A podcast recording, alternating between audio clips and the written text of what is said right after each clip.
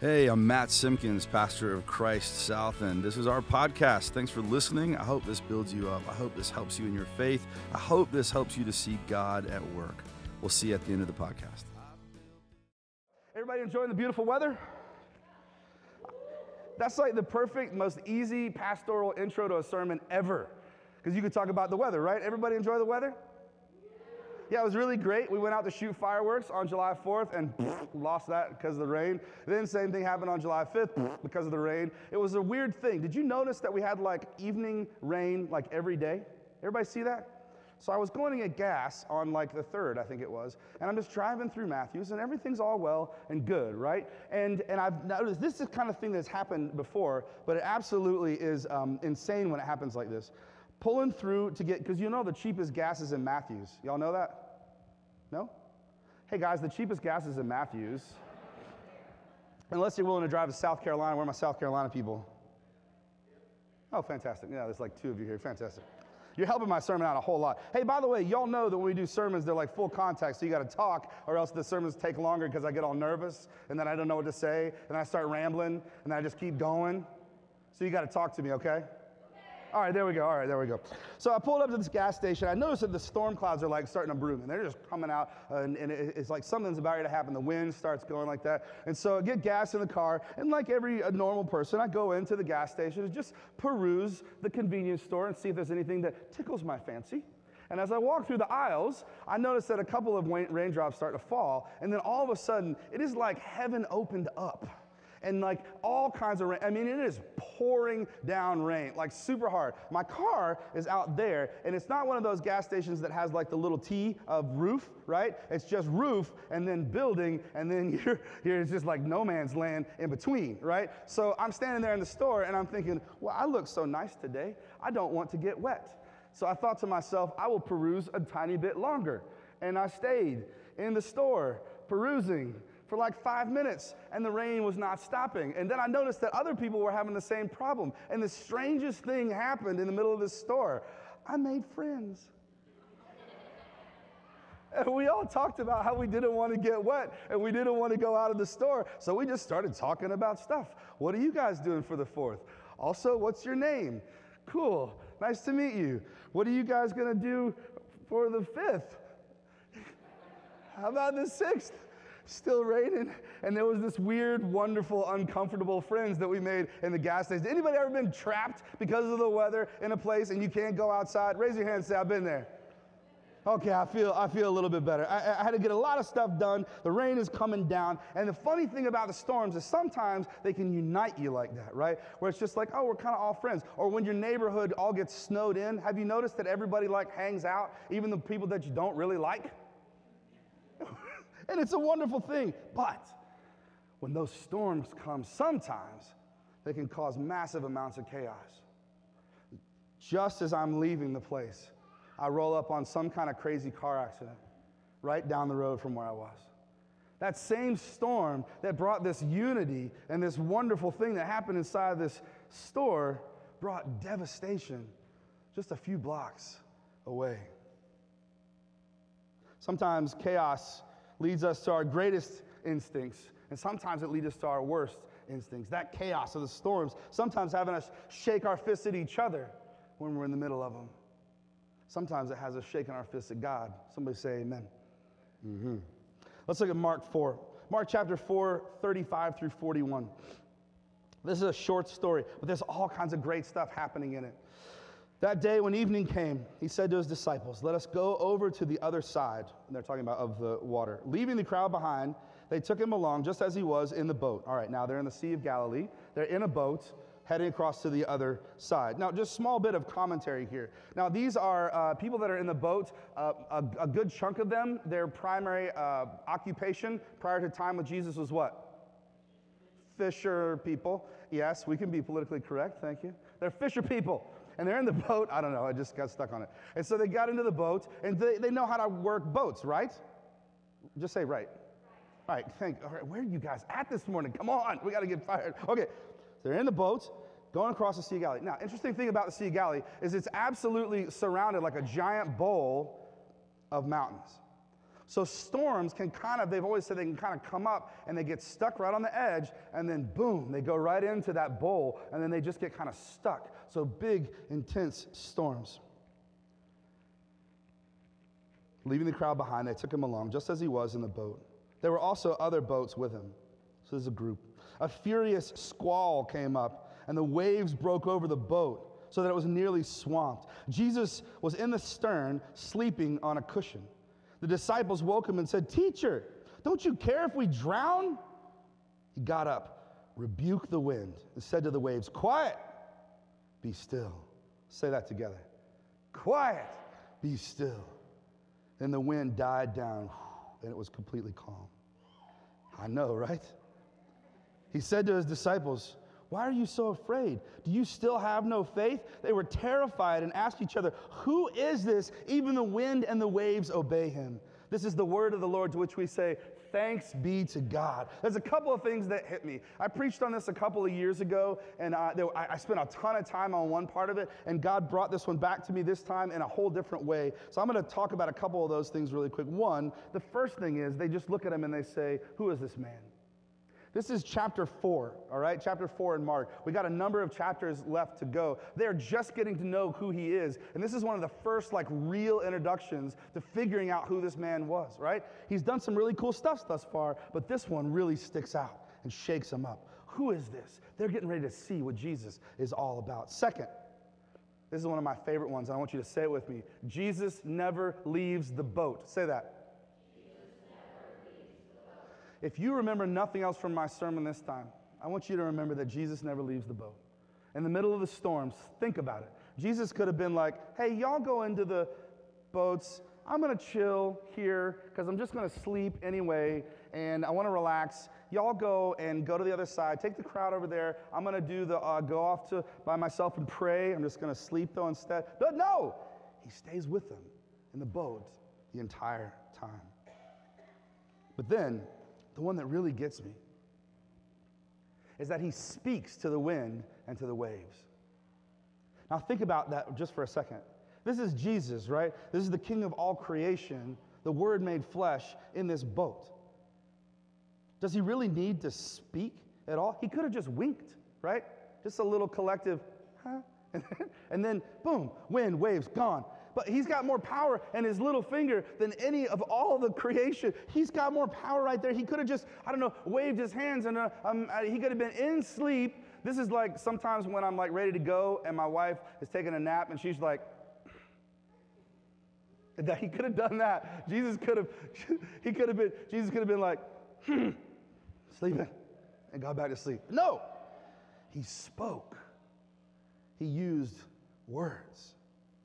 See, when the Word of God speaks, those words have power. In the same way that we hear Him around the communion table say, This is my body, this is my blood, those words have power. When He says to so many, Be healed and go forth, it's such power in those words. Or when He says to us, Your sins are forgiven, there's power in those words. And the second thing is, those words weren't for the wind and the waves, were they? They were for us. He said those words so that we would hear what happens. He would he said those words out loud so that we would know about the power that's, that's in Jesus. And sometimes I think that we forget those stories of God. I think that we just sort of forget as we get going in our normal lives that God is taking care of the past and God will yet also take care of the future. And God is in your present right now. That's who our God is. That's the good news. We don't worship some faraway God or, or some God that once was. We worship the God that is with us present right here. And all the great times times and all the cruddy times, a God that loves us and walks with us every single step of the way. Somebody say amen because that's truth. I worked with this. Uh, I worked for a company called Aerotech when I was um, when I was uh, right out of college. I went back to Nashville to try to be a musician. you see how that worked out. And I got a day job. And my day job was just going to be. I was going to show up and go to work and just live in like the corporate America lifestyle, and everything was good. And all of a sudden, I realized that I really liked it. It was a lot of fun. I got to wear my suit and my tie, and I had my my shoes all shined up. I didn't have a beard at the time, so I looked much less manly. And anyway, I don't, the, the, that joke didn't land. And so, so then I drive my car around, I do my things on my work, my job, everything was great. And I worked there, and there was a guy that was my boss, and his name was John. And I don't know if you've ever met somebody like this, but John was an angry man. Anybody ever worked for an angry person? Okay. Y'all know this, again, this is how it works. I got to say the things and then you talk back and then we keep going. It was not a happy person, but I loved my job and I was actually pretty good at it. I found that I was having a lot of fun. Like I was getting a lot of things done. Things were going pretty well. I'm moving and grooving, handling my business. All of a sudden, we start, the company starts making some money and everything's really, really great, except every single day, he kept tearing me down every single day, John would bring me into the office, and for some reason, he would nitpick one little thing just to try to rip me apart and take me down. And I couldn't figure out what it was because it was mostly over silly stuff. And I just realized over and over he was, he was just an angry man. But I was afraid to stand up to him. Even though he was only like two or three years older than me, I should have been able to just walk in there and be like, John, you are a poopy head, and I don't need you. That was for the children. I think it's that he didn't like that I was happy. He didn't like that I was enjoying what I was doing. He said, Simpkins, you're always so bleepity bleep happy. And he did that a lot. Just put your head down, stop singing, and work. Now, mind you, nobody beat me to work. I was the first one at work every single day. I stayed later than everybody else. No one could outwork me. I rarely sat down. I took my breaks and my lunch because I'm a good steward of my human body, but you couldn't outwork me. No one was willing to take risks like I was to try to go and see if we could get that next client and really push it to the next level. And I think he didn't like that and was so frustrated because he wasn't happy. And he wanted me to be unhappy too. And I noticed that some days, there were days where like I would come in and I'd be firing off, I'd be on my game, things would be going great, and he would rip me down. And then I noticed my pace slowed down, and I'd get more and more frustrated. I'd get more and more irritated. I'd find my, my, my, my people that I was working with were, were bothering me and, and making me want to say bad words and act a fool and all of those kinds of things. And yet, there was one day, he got super mad at this client I don't know what happened to it. I don't even really know the story, but he pulled me in his office right after he got, and he got off the phone and he slammed his phone. Simpkins, come in here. And so I go in, and it had nothing to do with me. And he just starts going off. And in the middle of all this thing, I started smiling because he was such an angry man, and all I could see was the dwarf from Snow White.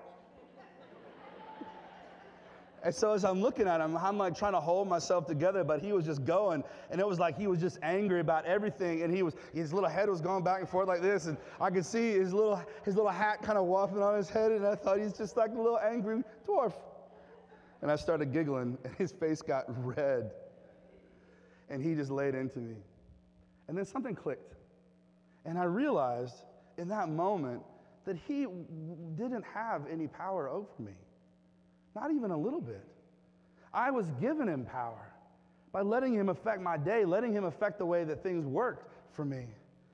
And I stood up and I said, John, you can't steal my joy because you don't own my joy. And it doesn't belong to you because it didn't come from you. My joy comes from something greater than you that you may never understand, but I sure hope that you do.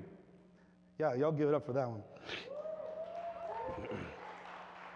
That moment changed everything for me. I started walking with confidence. I wasn't worried. I became aware that I had to positively affect the rest of the office. And in that moment, people started looking to me to be the one that brought the joy and brought the reminder of how much fun it is to get to do what we're doing, to play the game of business and to have a great time at it. And it was awesome. And it changed things in the office. And I kid you not, a month later, I got promoted and he quit.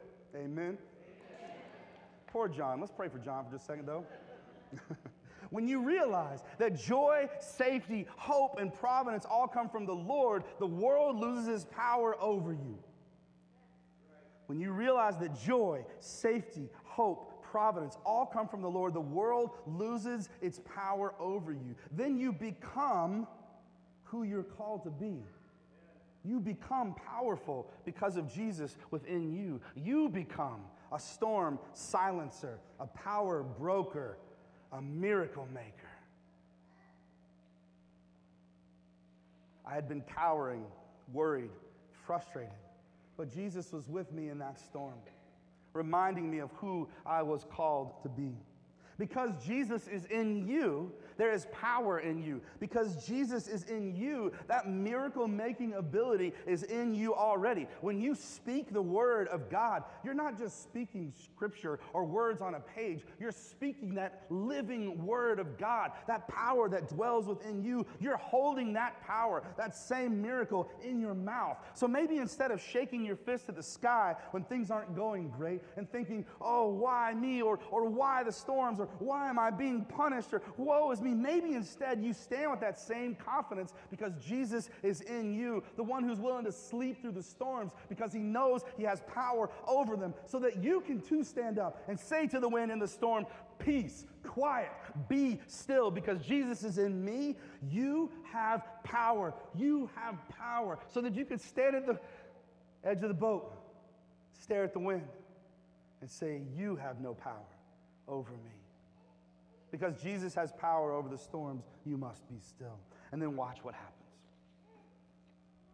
So, brothers and sisters, this is the question What are you giving power to in your life these days? As a matter of fact, just take a second and ask somebody, What are you giving power to? You don't have to answer, just ask somebody close to you. What are you giving power to? Ask somebody real quick.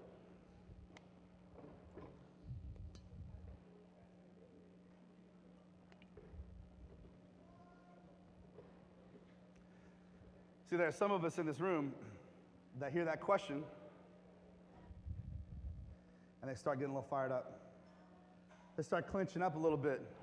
Why are you asking me who I'm giving power to? I'm not giving power to anyone. As a matter of fact, I'm standing up in the middle of this storm. I'm shouting at the wind and the waves, and nothing's happening. The storm is not dying down. This story in Mark, I got to tell you, is absurd. Who sleeps through a storm like that? That's insanity. I'd be going crazy. I would be in the boats as well, going, Jesus, why don't you get up and do something? I don't even know. Like, just think about this for a second. You're a disciple, you're standing in the boat, you barely know who this guy is, but he's sleeping. It doesn't matter if he is the leader of all creation, that he is the Lord of all. It doesn't matter. He's just an extra person that could also be helping to take care of the boat, right? So, at its worst case scenario, he's just a dude who's sleeping. At a best case scenario, you're staring at the creation maker, the miracle maker, and he's doing nothing. And I think we can identify with that because these disciples were terrified because they forgot who was with them in the boat. Every raindrop, every lightning strike, pounding of the waves, more and more fear, but Jesus slept on. So then I start thinking, well, why? Why was Jesus sleeping on? He could have chosen to get up at any time. He could have chosen to, to calm the wind and the waves right out of the gate, right? As soon as the furious squall come up, he could have stood up and been like, chill, go back to sleep, right? Maybe he was exhausted. He's been working hard there, probably walking a lot. He's talking all the time to people. He's healing. He's got a lot going on. Maybe he's tired, right? Say right. right. Or Maybe he just wants to show us some confidence of his prowess, his Jesusness. Maybe he wants to make sure that we know how awesome he is. So he's just going to wait it out, let it get really rocky and stormy, and just mess with these disciples a little bit, and then stand up and be like, hey, hey, wind and rain, chill, and then go back to sleep. Right? Say right. Or maybe he needed to give them a little extra time to build up their strength for all the storms that were coming next in their life. ever thought about that? Those things that you went through, and I'm looking at some of you in the room because I know your story. Those things that you went through, those difficulty and frustrating things, those storms that frustrated the heck out of you, maybe they were there to make you stronger for what's to come. All that time he was sleeping, the disciples were getting stronger. Those raindrops, every lightning strike, those waves, they exist for us too. But words, the Word of God is power. And for some reason, we forget those stories of God.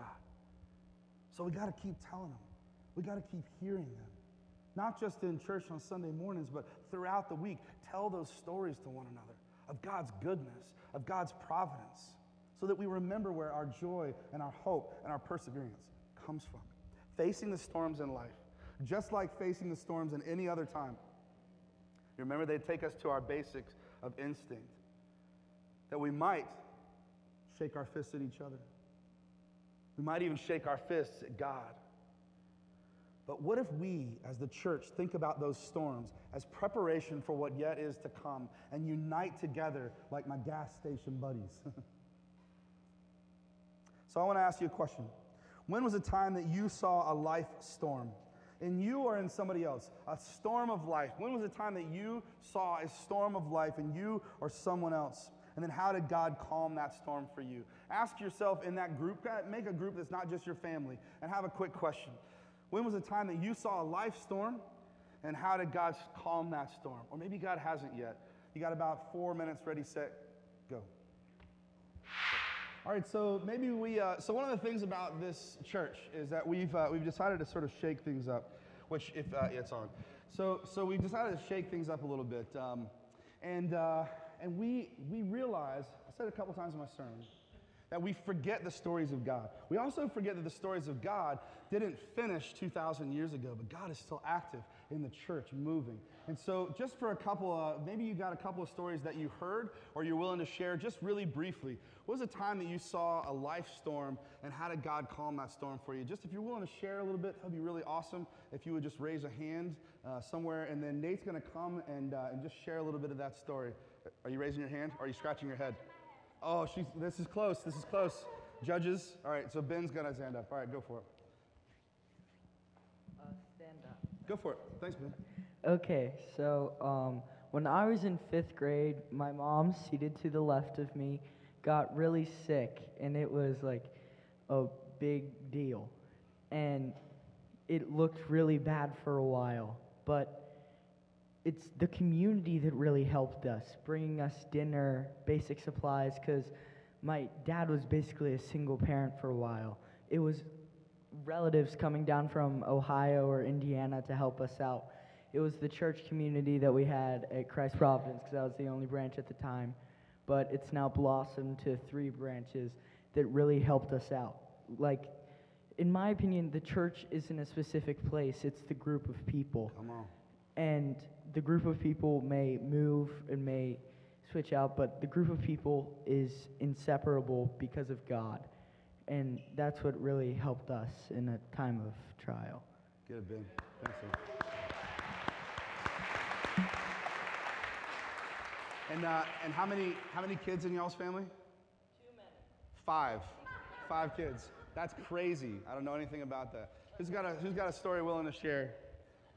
quick, quick story willing to share about how you saw a storm, a life storm. It doesn't have to be your life, but maybe somebody else's that you're willing to share. Let's hear one more. That's how this, that's how this works.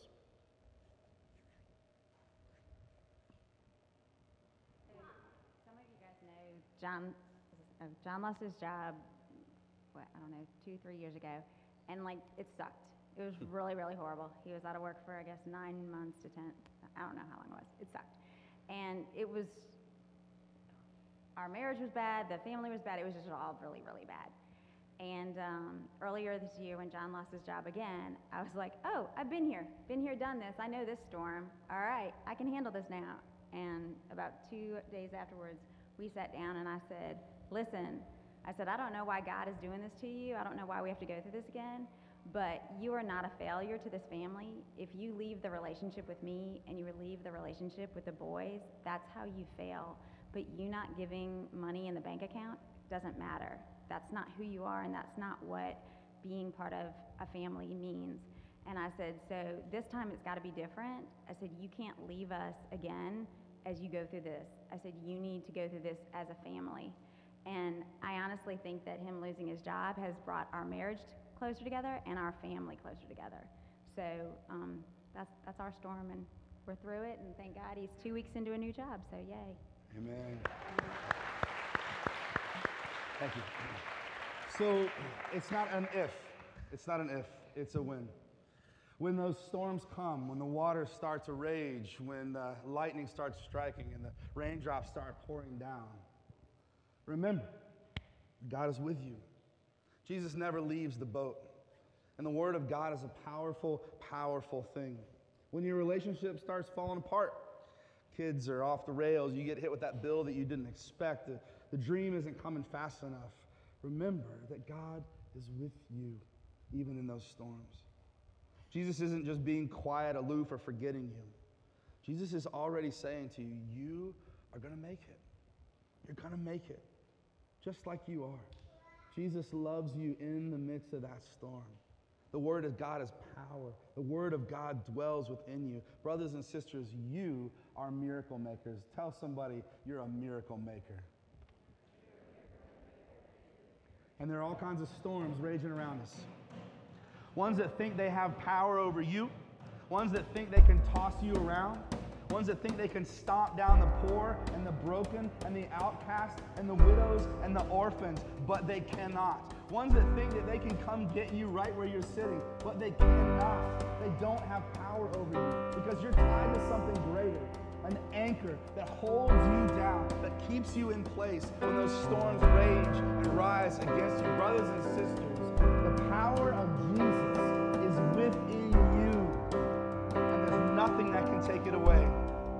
So, brothers and sisters, it's time to go make some miracles. Somebody say amen.